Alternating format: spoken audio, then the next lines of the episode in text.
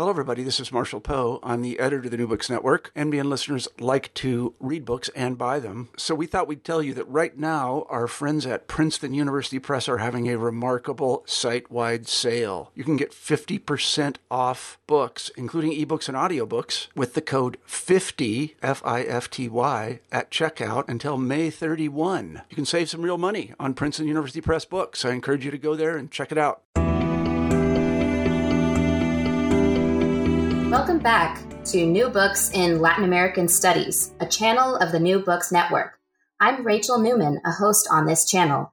Today we'll be speaking with Paula López Caballero and Ariadna Acevedo Rodrigo, editors of the new book Beyond Alterity, Destabilizing the Indigenous Other in Mexico, published by the University of Arizona Press in twenty eighteen. Paula is a researcher at the Centro de Investigaciones Interdisciplinarias en Ciencias y Humanidades of the Universidad Nacional Autónoma de México, and Ariadna is a researcher and professor in the Departamento de Investigaciones Educativas at the Centro de Investigación y de Estudios Avanzados del Instituto Politécnico Nacional.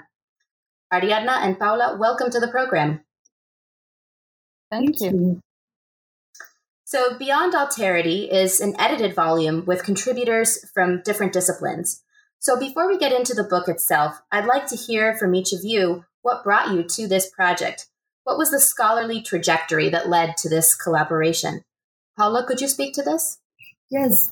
Well, uh, thank you, Rachel, for welcoming us here and giving some uh, possibility of talking about Beyond Alterity with uh, all the listeners here. Um, so, well, I don't know where, where that begins exactly. I can maybe speak a little about my own path. Um, I, I began studying history and then I moved to anthropology. And all along this way, I had this question or this like mm, interrogation. I don't know necessarily an, an academic one, but more like a maybe an existential one, I don't know how to call it, um, about how does indigenous people is usually uh, conceived or understood, either in, in the in the political discourse, in the public discourse, that, and as well in, in academics.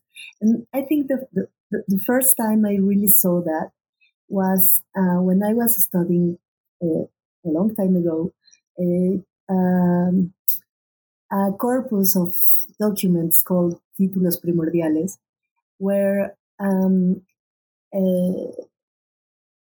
a, a anonymous authors coming from in the Pueblos de Indios in the seventeenth or eighteenth century um, wrote about their, their own history, their very local history.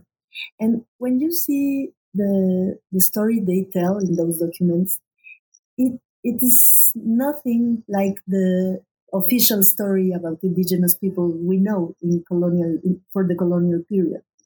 There is no regret for the pre-Hispanic past or the pre-Columbian past. There is a complete assimilation or integration of the Catholic and the uh, monarchic uh, narratives uh, and authorities, and that that was kind of uh, shocking for me, like to realize that maybe the the official story we knew about uh, indigenous people being uh, oppressed and uh, always regretting of having these Catholic uh, uh, belief, beliefs imposed to them was nothing of that in those documents. So it, those documents were usually understood as fake, as done For, for pleasing the Spanish authorities. But I, I was really not um, satisfied with that kind of explanation, because that really supposed that those those writers were so conscious of their real identity and of the other identity to be um, to be satisfied, the Spanish one. So um, I tried to think about other ways, other possibilities or other uh, hypotheses to explain the gap between like the very the, the much known history and the one I found in those documents. And it, I, I, I think my, my, my, my idea was very simple, was that two, two uh, centuries after the conquest, uh, the identity of those people had changed. So it was much more easier to understand that they were so, uh, that they constituted their history and their identity discourses with elements of of the colonial, uh, I don't know, the regime, the colonial regime. So I think that that was kind of the first time I realized that maybe being indigenous didn't mean always the same uh, during the the five centuries since the conquest, you know. And I think that was the beginning of this um, this interrogation of how does indigenous identity changes, and why have we uh, attached so uh, certain fixed meanings to that identity, you know?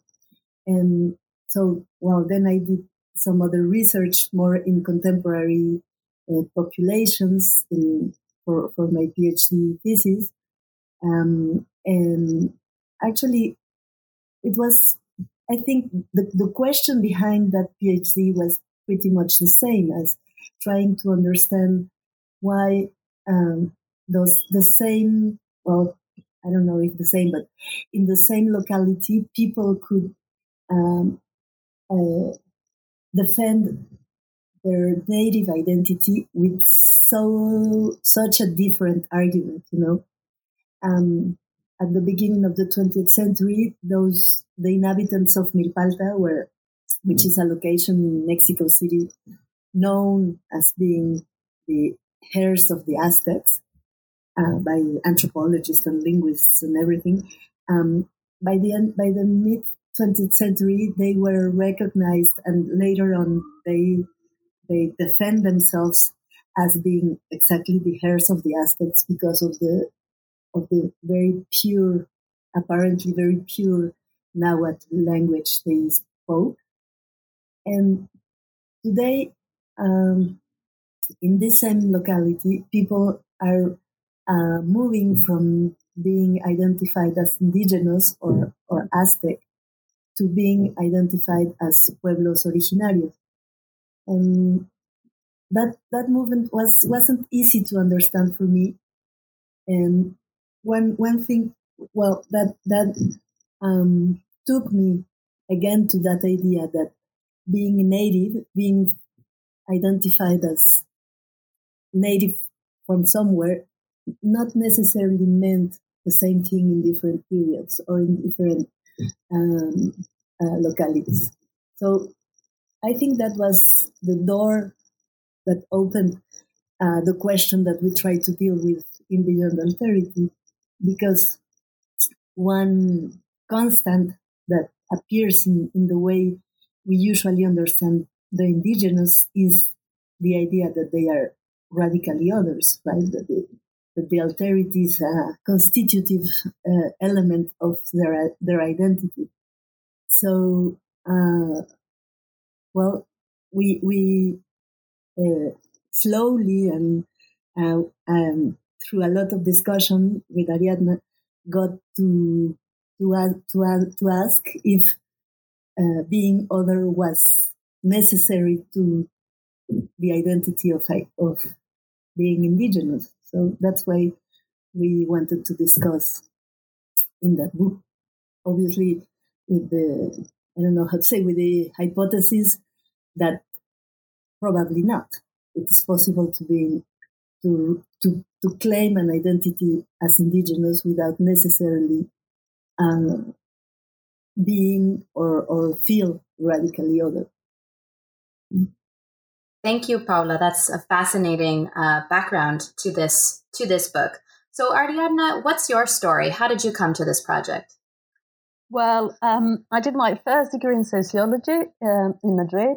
I specialized in political sociology, but for my graduate studies, I was interested in social and political history, and particularly history from below. Um, I did my master's and PhD at the University of Warwick in the U K. Um, at the time, Mexican historiography had gone from studying peasant and indigenous rebellions to a kind of more nuanced view of the negotiation between, uh, well, what we call in Latin America popular sectors, or we could call them subordinate groups, or they're often called uh, subaltern as well, and um, the state. Um, the, the, the book edited by Jill Joseph and Daniel Nugent in nineteen ninety-four, Everyday Forms of State Formation on twentieth Century Mexico, is is a good summary of the state of the art uh, when I started graduate studies. And uh, it was one of the inputs that made me uh, want to work on schools in the nineteenth and twentieth century. Uh, and I chose a region that was um, known for its support of the liberal struggles of the mid-nineteenth century. And this, you know, this had been discussed, this liberal su- support for liberalism in this region has been had been discussed in two important books of the second half of the nineteen nineties, which were Florencia Mallon's Peasant and Nation and Guy Thompson's Patriotism, Politics and Popular Liberalism, uh, which probably um, our audience knows. And I, I found this research fascinating because, um, in particular, Thompson's, uh, through a close study of the Puebla Sierra and its Nahua leader, um, The, the Puebla Sierra um, has a majority of the speakers of Nahua and Totonac languages. Uh, he challenged many assumptions about indigenous people's participation in politics, so uh, that made me um, aware of my own wrong assumptions and, and of what could be wrong with the history I was used to reading. Um, uh, the idea, for instance, that Spanish-speaking schools were out of place in indigenous Sierras, or that they were too poor, uh, were all ideas that collapsed when, when I went to the archives and I saw the amount of time, effort, the paperwork that people and the authorities uh, in regions like the Puebla Sierra had dedicated to to, to education.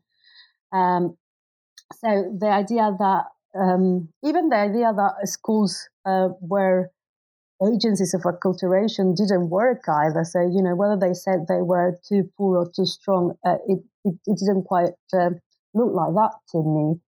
Uh, so I had to ask anew what roles the schools were playing. And, and you know, I'd been working on these things before meeting Paula, and I'd also been wondering whether to edit a book that showed the state of the art in the history of indigenous peoples, because I felt at the time that although we've made quite a lot of progress in the nineties and later with debates on agency and hegemony, we kind of had reached a bit of an impasse and nothing more exciting was happening anymore. so uh, this is when I met Paula, and she was studying, as she's just explained, um, the uses of the category indigenous. Um, she, she, she was... Um, working on um, this book on Milpa Alta, where she looked at anthropologists and people who identified as indigenous, and um, she was asking how and when do we call people indigenous, or do people themselves decide to identify as such?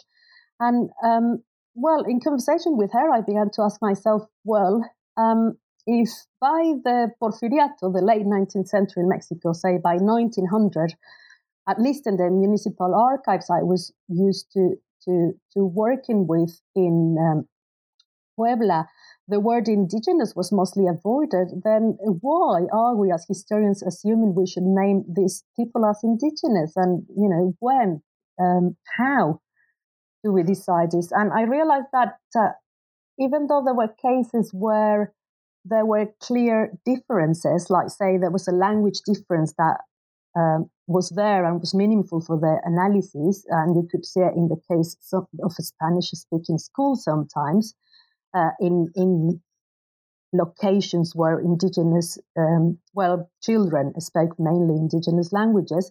There were also many other cases in which it was a lot more difficult to say, oh, this man is indigenous, or oh, is he mestizo, or what's going on? So um, I started reading historians' work a lot more critically, and I came across some contradictions.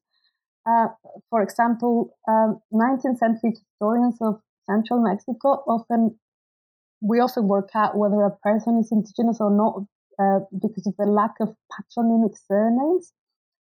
Uh, however, at some point in the late nineteenth century for some places and in the first half of the twentieth century for other places, these same people started adopting patronymics, inheriting surnames.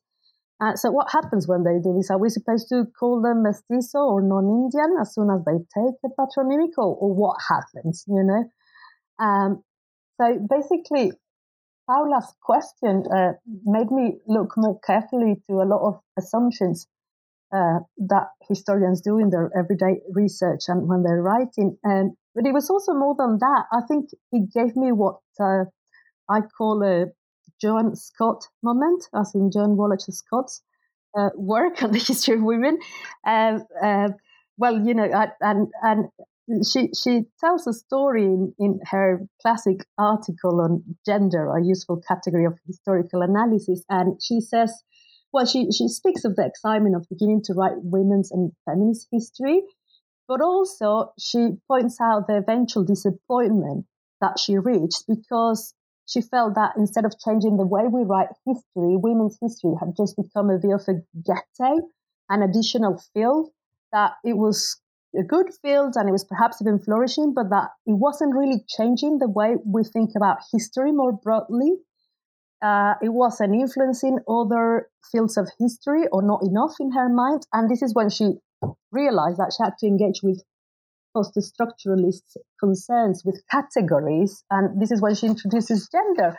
And for me, I think, although Mexican history from below, or bottom-up history, or whatever you want to call it, also mountain history, has changed to some extent the more general accounts of history, and it's not become a total ghetto like, like a Scott's um, um, history of women. Uh, I still think that there has not been enough dialogue, dialogue between different subfields in the historiography, and that there's still too much of an automatic assumption that if Indigenous peoples fully participated in national politics, it was only exceptionally, and especially if they did so on the liberal side, there's always more suspicion. So they either did exceptionally or instrumentally, you know, they...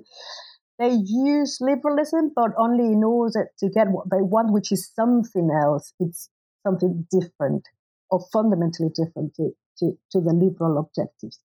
So in a way, I just still feel that in some ways we still, um, well, or rather the, the, these people we study are still the barbarians at the gate. And, and this is when Paula's question, you know, Paula constantly asking, well, what are the contents and what are the uses of the category Indigenous, came very handy. Um, her insistence that in spite of uh, many efforts in social science and, and history to avoid essentialisms, at some point in our argument, we still often defining Indigenous as necessarily attached to alterity, and I think that really rang true to me. So basically, uh, you know, within these conversations with Paula, what I realized is that maybe alterity could be to Indigenous history what Scott's gender had been to women's history, if that makes sense.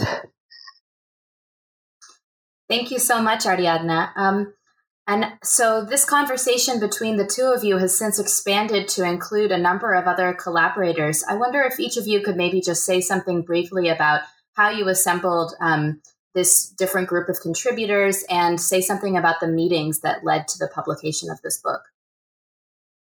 Um, Paula, you can start.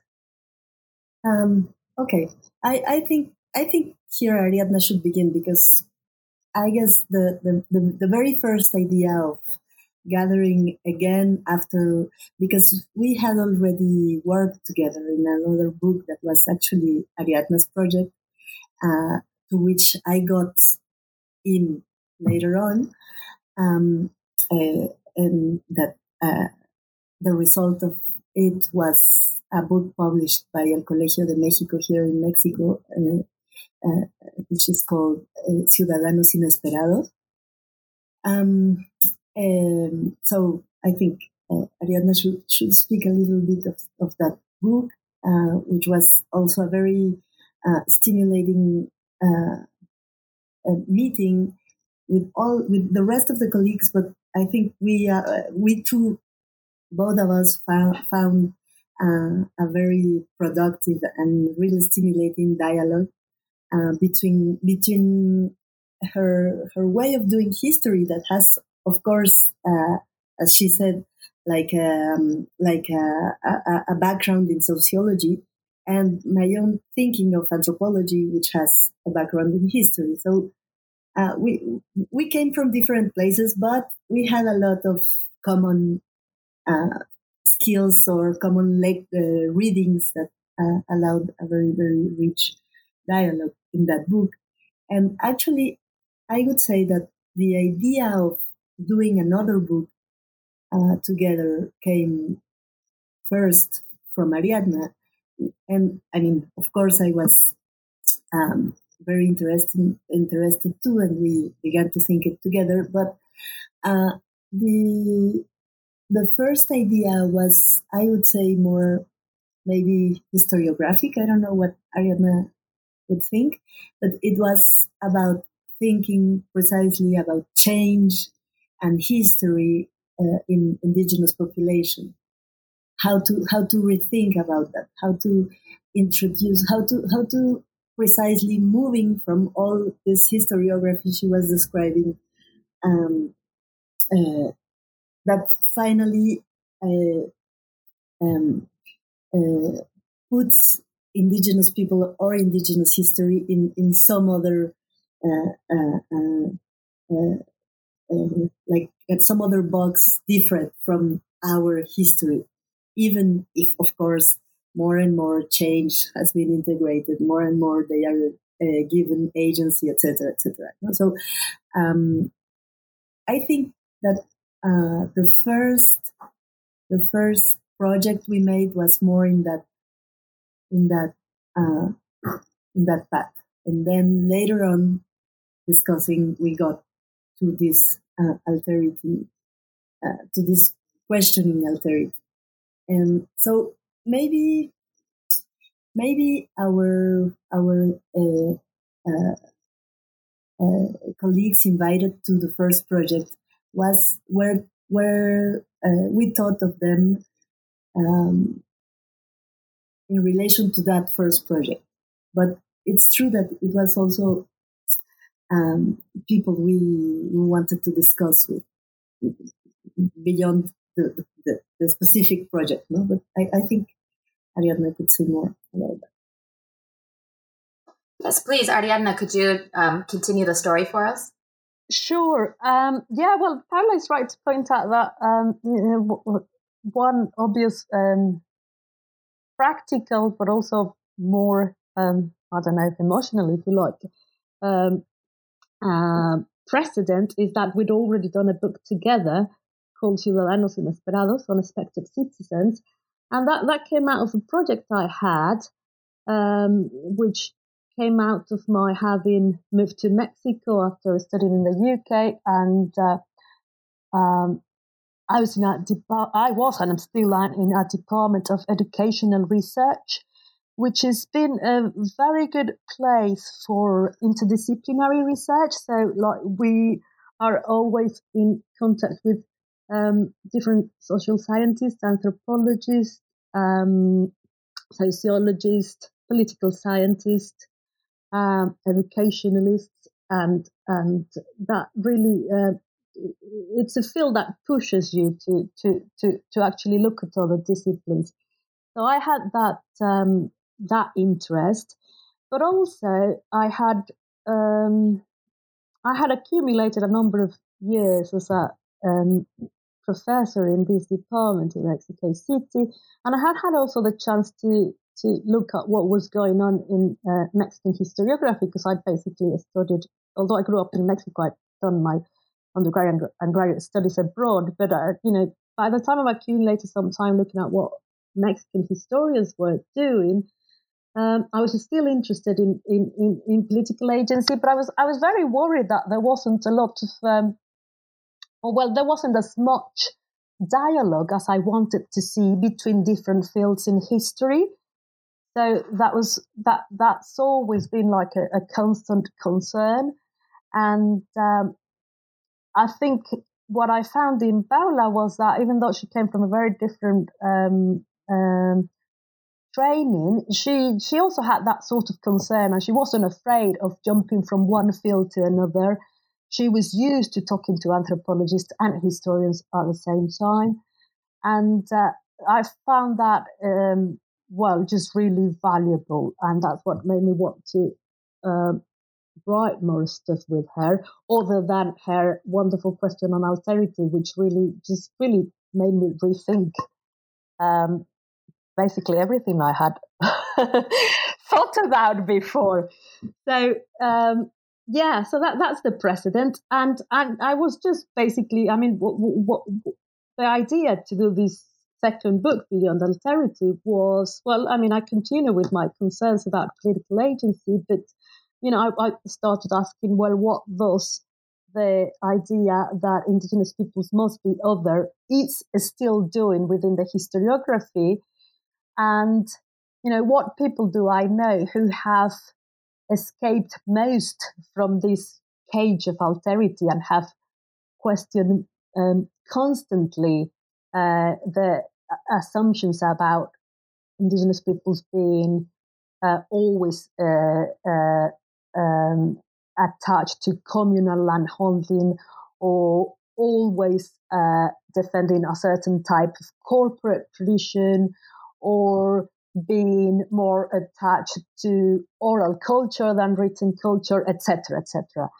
Uh, and uh, yeah, I just basically thought, well, who are the people whose books I enjoyed most in this, you know, and have done these kind of things with their work? And this is how we came up with a list. I mean, there were many other people that we also considered, but but uh, you know, people can be very busy, or maybe not totally connect with the main aims of your project, or just the timing might be wrong for them. And so, you know, uh, uh, there were a lot of people we talked to that couldn't make it to the book, but but basically the the, the people were, we we were thinking of were people who had challenged um, the idea that you can have a fixed um, definition for who is Indigenous, and they did it in very different ways. And uh, I, don't, I don't know if Paula wants to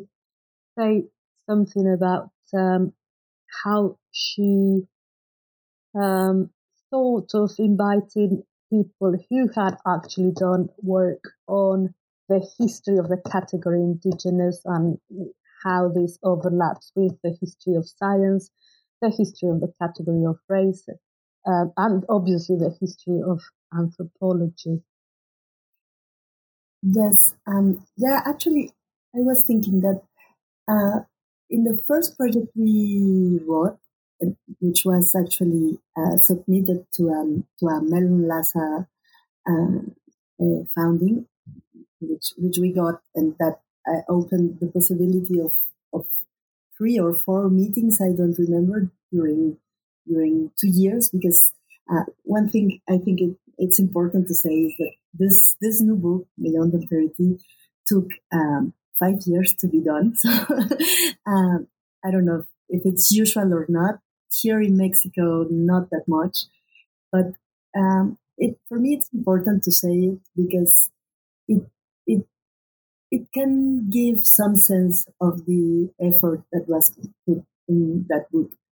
Uh, we we we've been working on it from two thousand thirteen till finally two thousand eighteen when it was uh, published.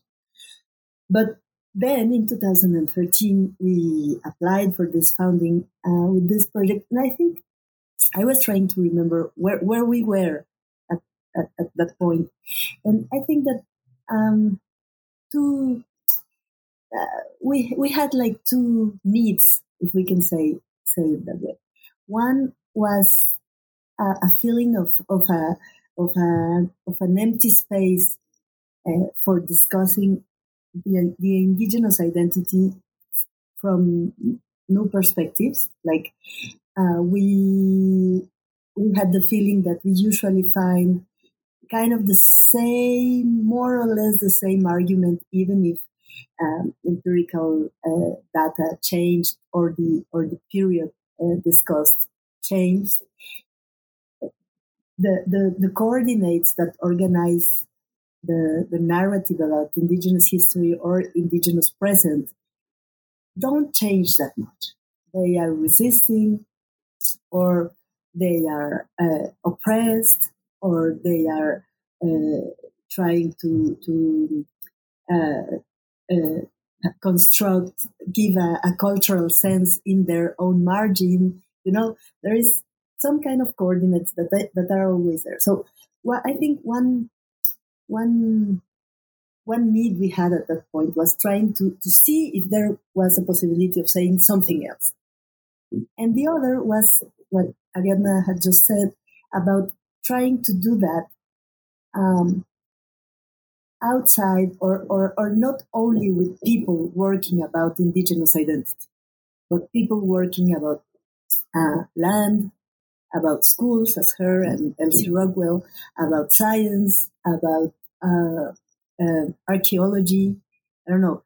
Try try to to to to uh, to, to invite people to integrate those questions to their own fields, instead of doing a book of specialists dealing with indigenous identity and trying to um, to to deepen into that those questions. I don't know if the difference is, is clear.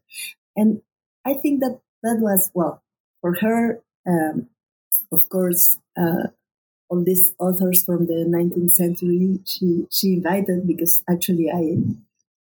I read them because of her, actually. That wasn't my, my own field of, of, of expertise of, or, or working, um, where uh, colleagues working in a very fine and uh, detailed uh, way with uh, in other, in other uh, subjects, just as, as we just said, land, politics, um, the war, as Michael uses.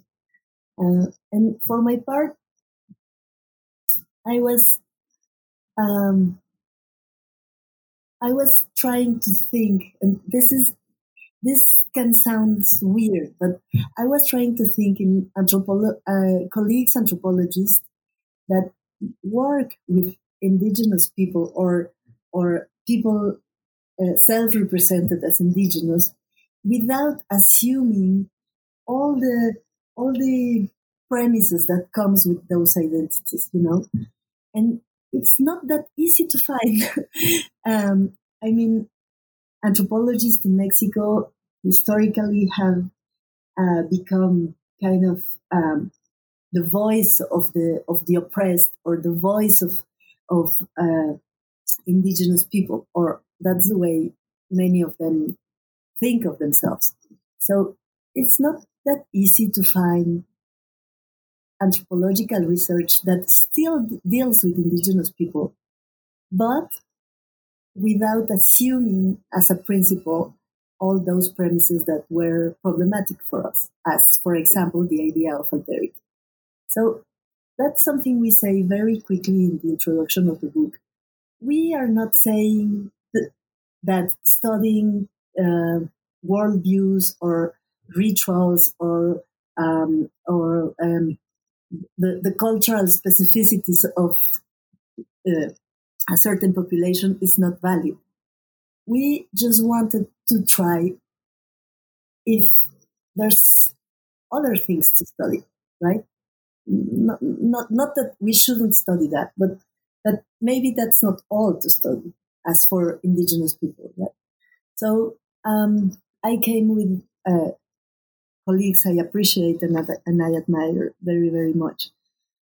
Um, anthropologists, but not only. So um, I don't know if we should talk right now to, uh, about them, but um, for example, um, Gabriela Torres Mazuera, uh, she's anthropologist and sociologist, and she works in a very... Um, uh, How could I say, a, a, a very, uh, a region that is acknowledged for being very indigenous, very, very Maya in, in Yucatan, right? And actually what she shows, and what I really love of her, of her chapter, is that um, in all this region, you have so much different reactions to a same institutional process, showing that somehow uh, the, the institutional process is the legalization of, of, of land. The, it's, it's called titularization. I don't know if that, that makes sense in English, but to give documents about the land, right, to to to, to peasant people, and how different communities, all of them identified as indigenous, do very, very different things of that process, showing then that there is not like a, an indigenous reaction to it, right? There are several reactions to it. And only to, to fragment that, to fragment that ensemble, uh, which seems like a very basic gesture, an intellectual gesture or analytical gesture, is really not easy to find uh, in literature. I, I am maybe generalizing too much, but I would say it's it's not the main tendency, right? So that was the kind of things we were looking for. We, we can we can um, speak uh, more, more detail about, about the chapters later, but um, I would say that was that was uh, an important criteria, that to find people that were disposed and um, um, um, that were interested in uh, discussing processes attached to indigenous people, either in the present or in the past, without assuming um, a bunch of premises that we that are problematic for us, especially the idea that they that they act differently because they are different. Thank you. So let's indeed think a little bit more about what it means to go beyond alterity with some more specific examples, um, as you've just brought up. So this book actually has eleven chapters, um, so it will be difficult to go into all of them, but they are divided into two parts, and each of you has a, a chapter, a contribution in each part. So maybe Ariadna, would you tell us a bit about your chapter and then how it fits into that broader section, which is called Land and Government? Sure. Um, well, um, my chapter looks at um, schools in the Oaxaca and Puebla Sierras, the Sierras Nortes, they are called Northern Sierras in both places, and they're both places known for their support of liberalism during the what's called the Reforma, which is the introduction of several important uh, liberal policies, including the disentailment of land, known as the desamortización in Spanish. And um, and it, it, this includes, of course, as well, secular schooling in the Spanish language. Um, and um, I looked at the schools in particular in these regions, and I find they're more abundant than we thought they were, but also that there is a certain hierarchy to them, and uh, that the political administrative hierarchies that are well known to um, colonial historians and, and to nineteenth century historians as well, uh, well, and that really are a feature of the twentieth century too, uh, uh, were also crucial in determining what kind of uh, schools uh, localities had, and uh, and the uh, schools themselves were part of the struggles to obtain uh, a, a better political status, um, whether formally or informally, vis-a-vis the higher levels of government.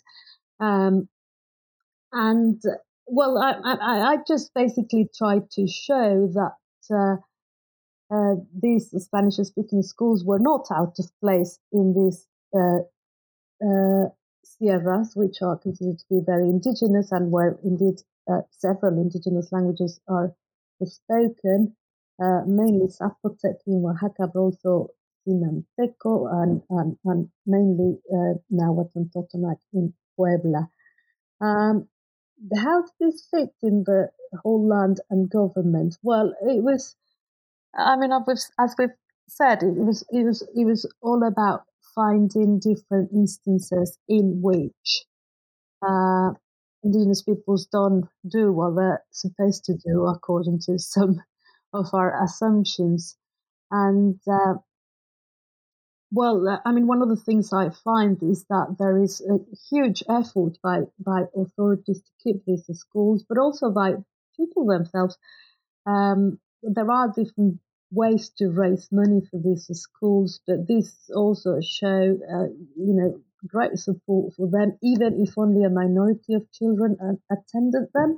So literacy rates were still low, um, but they were still very important in social and political terms, and in order to reproduce a local elite who could write and therefore be in connection with uh, uh, with uh, other levels of government. And this actually connects well with Elsie Rockwell's chapter, because she looks at um, how uh, Nahua-speaking pueblos in Tlaxcala engaged Spanish literacy, and she's got she's got very different type of sources, because she's got this wonderful oral history, which I, I don't have for my period, which is a previous period. I, I, I look at Porfiriato.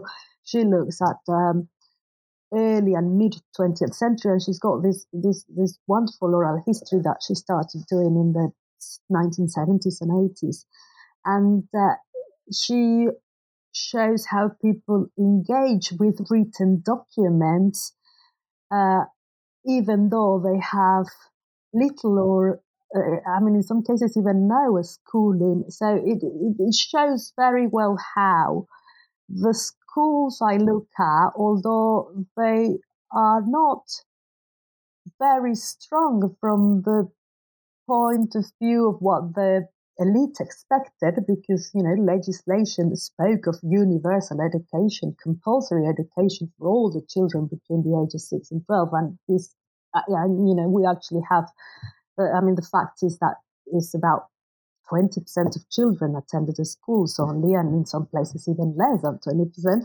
There were many other ways in which people with very little schooling uh, engage with, with, um, with the Spanish literacy and with written documents. And of course, there's a huge um, agrarian history that that that is, uh, is um, that shows engagement with uh, written documents. Uh, and but but it's it's still, you know, it's I think it's quite telling that we still have to emphasize the fact that the people in these pueblos um, uh, thought of written Spanish as something extremely important. Um, and it's because there is that underlying idea that you associate the indigenous with the oral. And that's also uh, uh, in the literature, and uh, Elsie Rockwell explains this very well, uh, that dichotomy between oral and written. And, uh, you know, what she's doing is just she's in dialogue with um, all the literature that has questioned this dichotomy, and she brings it into our work. Um, the the chapter by Peter Wardino called Connected Communities is, is also uh, quite connected to these issues, um, because obviously, I mean, you needed this type of engagement with the Spanish literacy and some help from schools and in, in their role to, to, to produce uh, uh, knowledge and skills, to produce written documents and to deal with uh, administration, but but also as, as political symbols of of of uh, joining a certain type of um, liberal state. And these all were tools that helped connect the communities, as as as Guardino argues in his chapter, and also tools that uh, made it possible to um, rebel in the case when they rebelled. And uh, well, I mean, Guardino is known for his work on what has been called popular federalism um, up to the Ayutla Revolution in the eighteen fifties.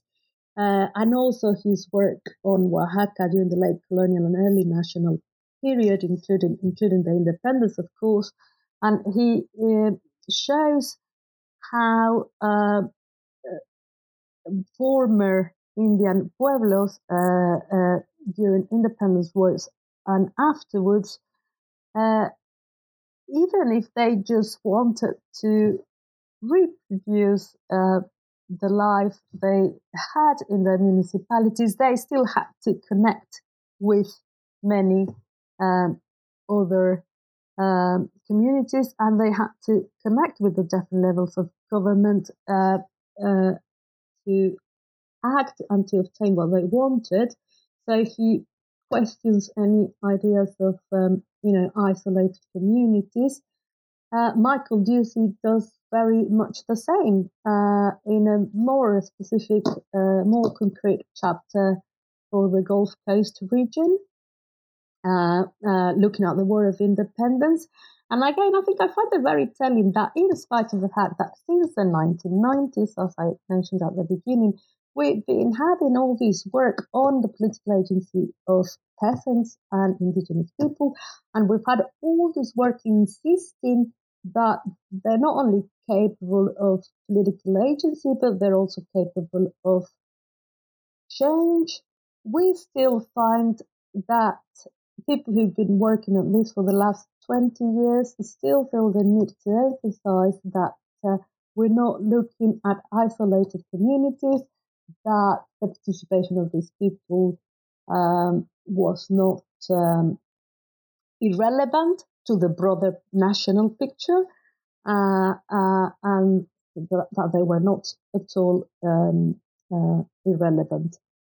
And uh, I mean, both of them uh, engage directly with Eric Van Young's The Other Rebellion, because it's the book that is um, come up with the kind of clearest example of the idea that indigenous peoples were doing something totally different to what the elite was doing and what regional and national leaders were doing while fighting um, in what would come to be known as the Wars of Independence. Um, well, and then, of course, for agrarian history, we have the two chapters of Emilio Kourí and Gabriela Torres, who speaks about the present. Um, and, uh, well, I won't say anything more about Gabriela Torres because uh, Paula already uh, summarized quite well uh, the, the value of, of her chapter. Uh, I just mentioned about Emilio Kourí that uh, he also fits in very nicely in this book, I think, and um, because uh, He, for a long time, he has been uh, wanting to question um, some assumptions about corporate land holding uh, in in um, what were called uh, Indian republics in the colonial period, and you know what the uh, and the municipalities after um, after independence uh, that were former uh, Indian pueblos. And he he wants to, as he explains at the beginning of his chapter, he wants to um, question three uh, uh, ideas that uh, historians have um, um, sustained about uh, corporate landholding in Indian pueblos, which are communalism, uh, um, cohesion, cohesion uh, that they are cohesive, cohesive, and um, and a spirit of egalitarian solidarity, he says, and uh, he goes through um, a lot of um, colonial and um, nine, um, colonial historiography, showing how uh, these assumptions, even uh, in the books um, uh, that. I mean, even in books where other practices are shown, even in books that recognize uh, alternative practices such as de facto private property, or even in books which recognize that uh, there, that was um, very hierarchical and a very unequal uh, structure of land use, there is still an assumption that corporate landholding is about communal tenure. It's about uh, being, um, yeah, being cohesive, and and and it's got some sort of egalitarian uh, component.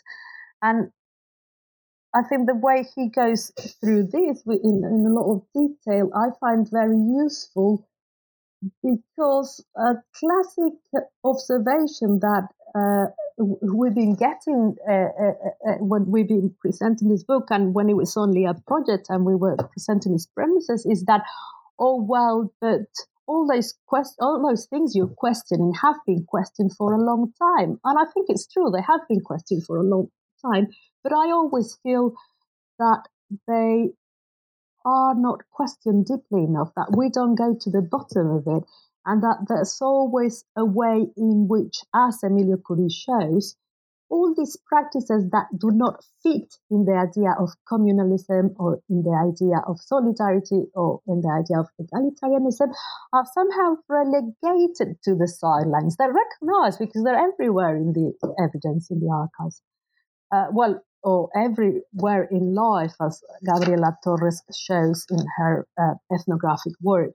But uh, somehow they, they they tend to be relegated to something secondary, or even if they get quite a lot of attention, uh, in the end, in the conclusions, what we tend to emphasize, uh, well, what, what a lot of historians tend to emphasize is that th- those assumptions, communalism, et cetera.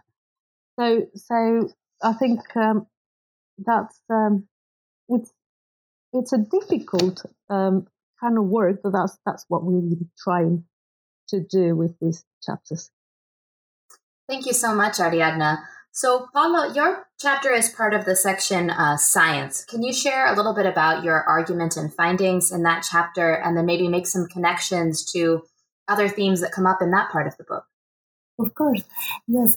Uh, I I think I'll, I'll go the other way. I'll try to explain before how do we how did we divide the chapters and why there is like two sections, and maybe then explain what was the specificity of the second one, and then my chapter in it, right? Um, because one thing I think should be said about this book is an, another. challenge, if you want, uh, of, of putting together this book, and that was a real hard work with the editors, uh, and this is maybe the moment to, to thank them, because um, the editor of uh, Arizona University Press was really supportive of our project since the very, very beginning, and without knowing nothing, and with a book that is not easy, because it's not easy in the sense that it It don't. Um, um, uh, uh, it don't. It doesn't gather gather uh, uh, texts from the same discipline, nor the same period of time, nor the same region, nor the same perspective. So there was a, a high risk of of um, not finding the coherence of it, you know.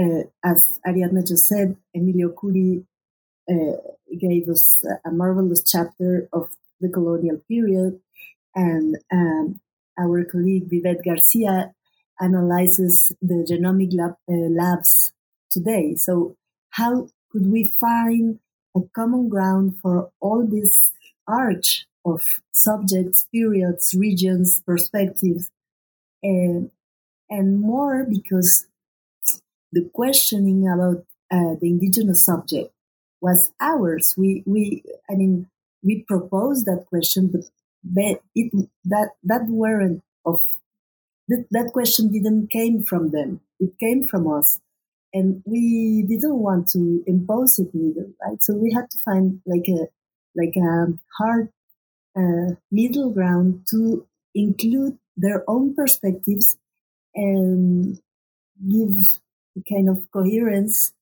by this big question about how the indigenous identity is uh, fixed and produced, and what happens to it when you go to evidence, as, as the chapters Ariadna just described uh, uh, do.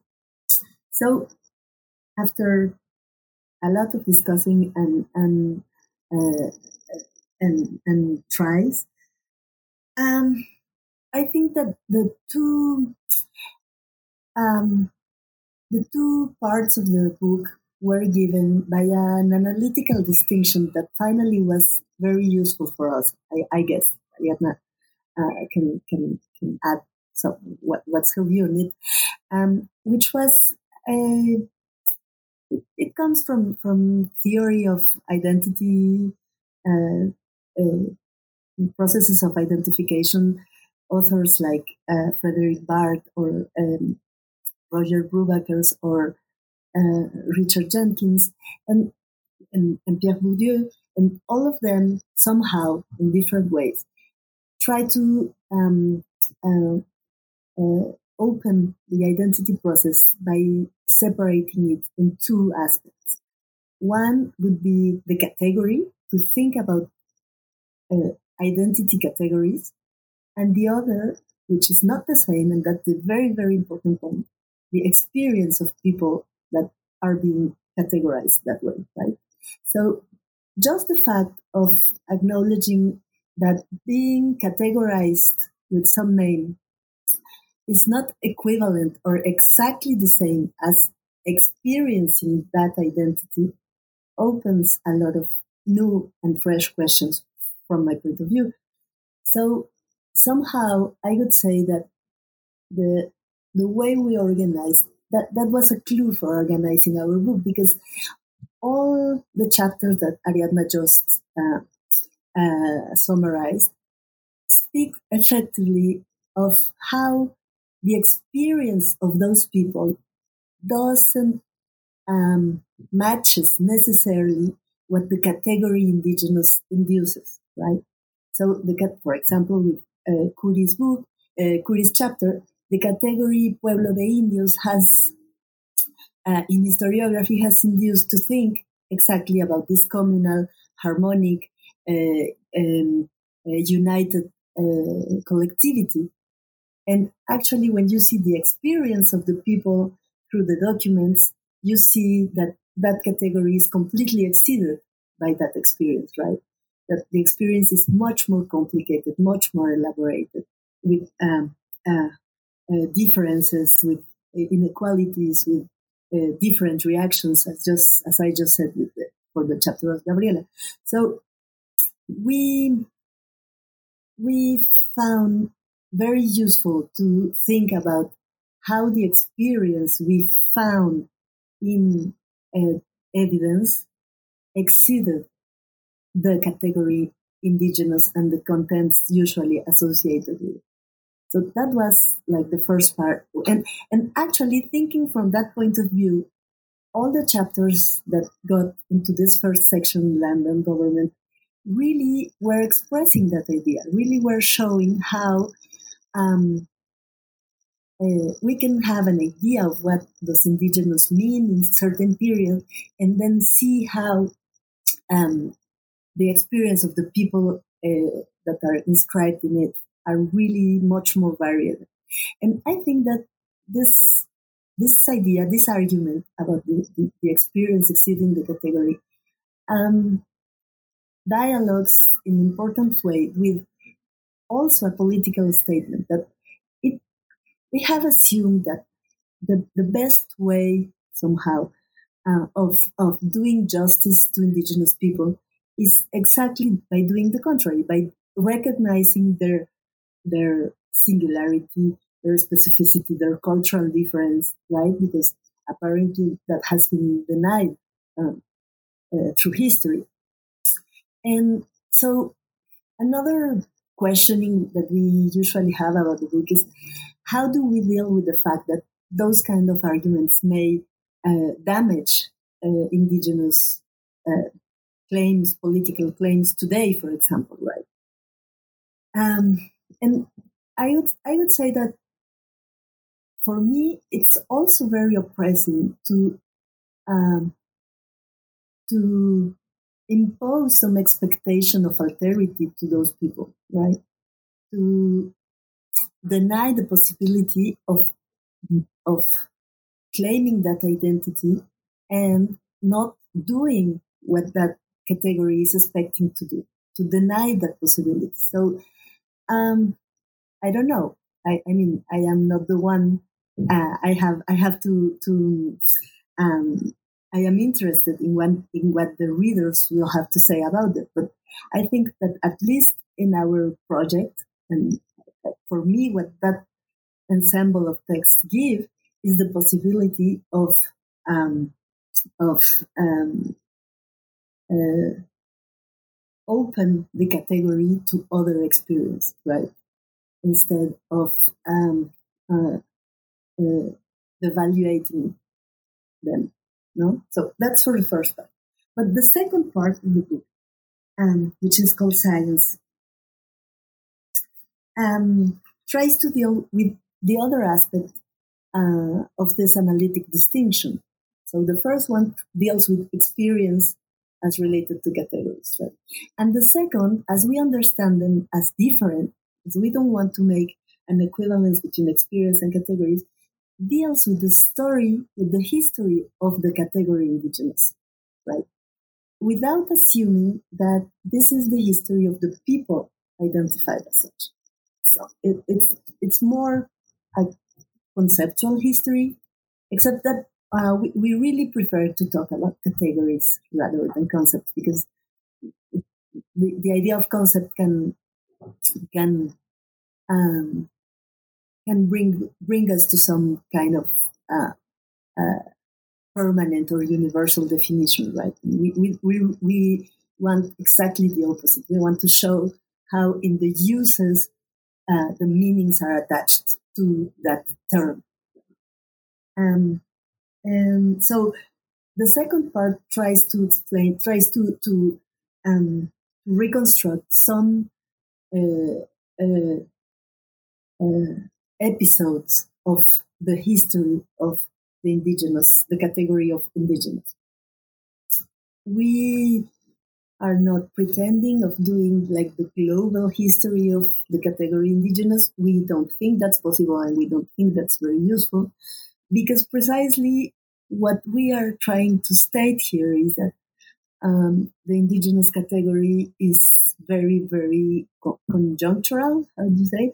Like very uh, produced, contingent, exactly, thank you, produced in specific situations, in specific interaction, obviously with with a, a background, an important historical and political background, but always reframed and, and um, by those interactions.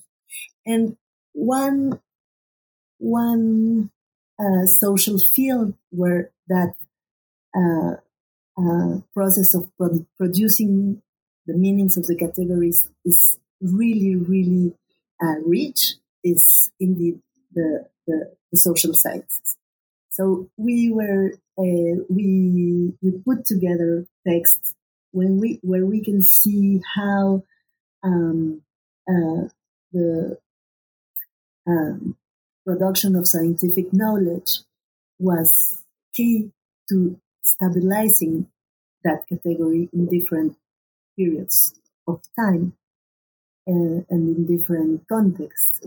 And I mean, I think I think the the all together they all all these uh, chapters together help very much to understand how, uh, for once, um, the indigenous category don't have a fixed and absolute sense or content.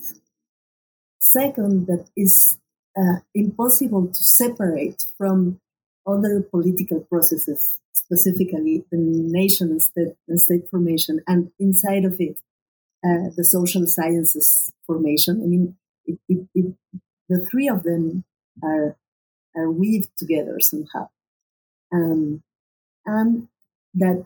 Uh, And then, and that this field of science was key to, to the stabilization of it. So that's the that's the that's the aim of this second section, to show how those this this is a history we can make as make as well. It's not only a history of indigenous populations, but a history of the meanings, the historical variation of the meanings of the term indigenous, right? Which we are moving to some somewhere else. And inside of it, my chapter, um, well, maybe I should talk about the others first, but, um, well, it begins with a chapter uh, written by Laura Chazaro, which is a, a colleague from Ariadna, from uh, of Ariadna from the D E as well. And she she makes a a, a very, very beautiful uh, argument through through the through the bones uh, and skulls uh, uh, con- uh, uh, kept in the National Museum. How how through through those objects and the and the instruments the the sci- scientists from the beginning of the twentieth century used to measure them and to Uh, understand them, we can say, uh, a notion of a specific Mexican race uh, was took, took shape, actually. And what is very, very beautiful in that chapter is that she, she goes really, really from the materiality of of doing research, right? The objects, the instruments, the the the, the spaces where where they were um, exposed, and how. In those in, in the, those everyday objects, a, a new idea of a Mexican race uh, came in. Right? And then the, the second chapter of the section is actually my, my own chapter, and it, it deals with uh, a debate that took place in a in a very important journal, academic journal of the of the of the forties, of the nineteen forties in Mexico, and what. What interested me in that chapter is that we can see forcefully and explicitly how the idea of who was an indigenous people or what made them indigenous was not clear at all. I mean, that was really a, an, an unstable category of identification. Um, and it, it is... a very rich discussion because we you, you can see through the it, it comes it goes from nineteen forty-one to nineteen forty-nine, and you can see I, that that those debates allows us to see two things. One is that um, anthropological theories were made on the debate in itself. I mean, you, you you don't have anthropologists with their own background already made come into the discussion only to encounter other anthropologists with their own ideas already made, but they are really made, elaborated in the discussion. So that's for anthropology. Anthropology. But for, for the category of indigenous, you see clearly how the contents associated to them changed during the, the, the, that decade, those almost ten years. So that was very, um, I don't know, so that was That was, for me, for my, my own uh, interpretations of how indigenous identity is constructed, was very illustrating because um, you can see very concretely how this category is moving. It's, it's not static. It's not uh, referring to the same things always. There is always this, there has always been a debate. Um, And it is true that debate the category filled, uh, get filled of, of content. You know? um, in, in a very close dialogue with it, there is the next chapter with my with my own chapter, the chapter of uh, Diana Schwartz Francisco, um, deals with like the practical aspect of that category by reconstructing how the anthropologists that work uh, in the first project of the I N I, of the Instituto Nacional Indigenista, created in nineteen forty-nine to deal precisely with the development of the indigenous people in Mexico, um, uh, got kind of, uh, how do you say, like a, a gap between the idea they had of indigenous people and the people they met uh, in the field, right? And she she shows very uh, very clearly how the categories those anthropologists had weren't that useful for uh, the practical work they had to do inside the government office, right? And then um, uh, the article of José Luis Escalona uh, shows more uh, uh, uh, uh, pretty much the same kind of argument of showing uh, uh, through the work of a very famous anthropo- anthropologist that worked in the Maya region during more or less thirty years, Evan Vogt, how um, a specific notion of the Maya culture came in through the work, the anthropological and archaeological work. And this is also very interesting how um, through internal documents, field diaries, correspondences, reports, uh, he he he he really shows how an idea, fixed idea of what the Maya is, uh, took place through the work, through the research, right? And finally, the, the work of Vivet Garcia, which, uh, I mean, I think she, it, it complements, it closes very, very well the project, because what, uh, she, as I said, she worked uh, following or studying uh, genomic uh, researchers in the labs where they produce uh, D N A analysis for medical, biomedical studies or uh, other. And what I find very inspiring of this chapter is that you can see how this um, hyper high technologist uh, science, which is genomics, very modern, with so much uh, financing and and such a high tech uh, level of technology, um, uh, doesn't uh, take take take the, the researchers to reproduce some um, uh, classical ideas about what the indigenous is. Okay, so in in the twenty-first century, with one of the more uh, developed And, and, and reaches sciences of what the human is, we go back to ideas of what the indigenous is, uh, very close to what Laura Chazaro deals with in the in the beginning of the twentieth century, as uh, a mythical um, inheritance coming from the very uh, far past uh, in the pre-Columbian era, or as a pathological uh, inheritance that Um, produces diabetics and other diseases diseases that are now current in Mexico.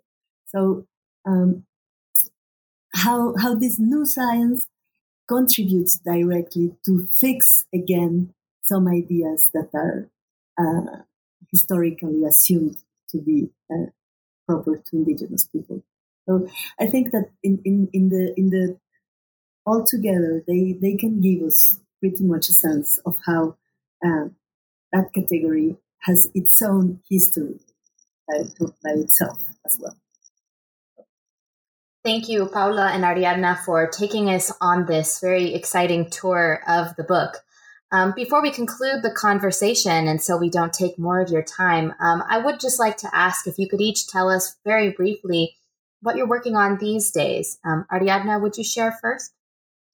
Sure. Um, well, um, As Paula said, the, the book, the book's two parts were about experience, the first part, and category, the second part. And what I'm doing um, in my new research is trying to take into account the work I've already done on the experience of peoples, but put it in dialogue more with a history of categories. So the new stuff I'm looking at is looking at how people in, well, mainly intellectuals and politicians in Mexico City and in Oaxaca City conceived of indigenous peoples in terms of whether they were ready or not for citizenship and in terms of what education they should receive So that's that gets me closer to um, studying the contents of the category indigenous uh, after a long time looking at uh, just the experience of people who've been called indigenous. And um, I'm also I've also got a, a, another project uh, which takes me to a more um, transnational history. Uh, and it takes me, uh, and it's not about Mexico, um, it's about Spain, but it, it's also got an alterity component because I'm looking at political science and sociology in nineteen sixties, nineteen seventies in Spain, and the process of democratization in Spain after Franco's death. And what I look at in this new project is how um, there is a certain group of political scientists and sociologists using um, tools mainly from American universities, actually, uh, to um, create an argument whereby it is possible for Spain and for countries with uh, Hispanic connection uh, by extent to become democratic, and they, to, in order to do this, they need to question the idea, the culturalist idea that um, Hispanic peoples are not ready for democracy. So that there is, uh, it, it fits in nicely with something that um, historians of the nineteenth century are doing, which is questioning the idea that liberalism was out of place in Spain or in Latin America, and that, that it was just a land of strongmen like caciques and caudillos. And but I'm I'm taking this to the to the last part of the twentieth century, looking at at, at the um, social science around democratization. Um, that's all. Thank you. And what about you, Paula? Um. So. I was my my current project deals with uh, it, the history of the Instituto Nacional Indigenista, as I just said, created in, in the late forties. But as well, that took me necessarily to, to the history of anthropology. And what I'm trying to do now is to understand both of them, like like history of science and history of public policies addressed to indigenous people, but Uh, through the through the uh, vantage point of the everyday practices in the field, and that that's uh, kind of a, a, a, a, a, a lucky thing I, I found, because there are a lot of uh, field note diaries of anthropologists and indigenistas from the forties to the sixties. So uh, I am, of course, conscious that they are always a mediation, but it, it's through through those documents it's possible to to um, to study somehow the, the public policy and the study of anthropology in the making somehow. Not not in the theories, not in the doctrines, not that much in the big uh, intellectuals, but more in the field people that were working uh, in Chiapas or Oaxaca. Little communities, how do they got in? How do they um, deal with the local tensions, with the fact of being an outsider? Uh, what what kind of questions do they do? How how do they, they get familiarized? Everything. So um, and when seen from that specific point of view, the kind of the margin of the public policy or the margin of the discipline. And not, not the, the big result that you present at the end of your research. Um, it's, again, very productive to understand how uh, those, the indigenous identity is being produced or understood or fixed through uh, political or state practices or scientific practices. Because um, in those field notes, it's very common to see how uh, this is an, a, a very moving identity, as well for the people living in the communities, in the localities, as for the anthropologists that uh, it's very common to, to read in those field notes that, oh, but they are, are they really indigenous? Where are the indigenous? Who are the indigenous? Because they talk, but they don't speak in language, or they speak sometimes and they don't, and they go out and they get in. I mean, the, you, you can see pretty much then in the in the final results they publish how this is a very moving category. So I am interested in in, in document that evidence of of of the instability and the variability and the elusive the, the elusive quality of of the category indigenous in the forties and fifties. Thank you. These are fascinating projects, and I'm very much looking forward to keeping up with them. So we've been speaking today with Paula López Caballero and Ariadna Acevedo Rodrigo about their edited collection, Beyond Alterity, Destabilizing the Indigenous Other in Mexico. Ariadna and Paula, thank you so much for your time. Thank you very much, Rachel. It was a pleasure to discuss with you. Yes, thank you very much for this opportunity to talk to your audience. It was great.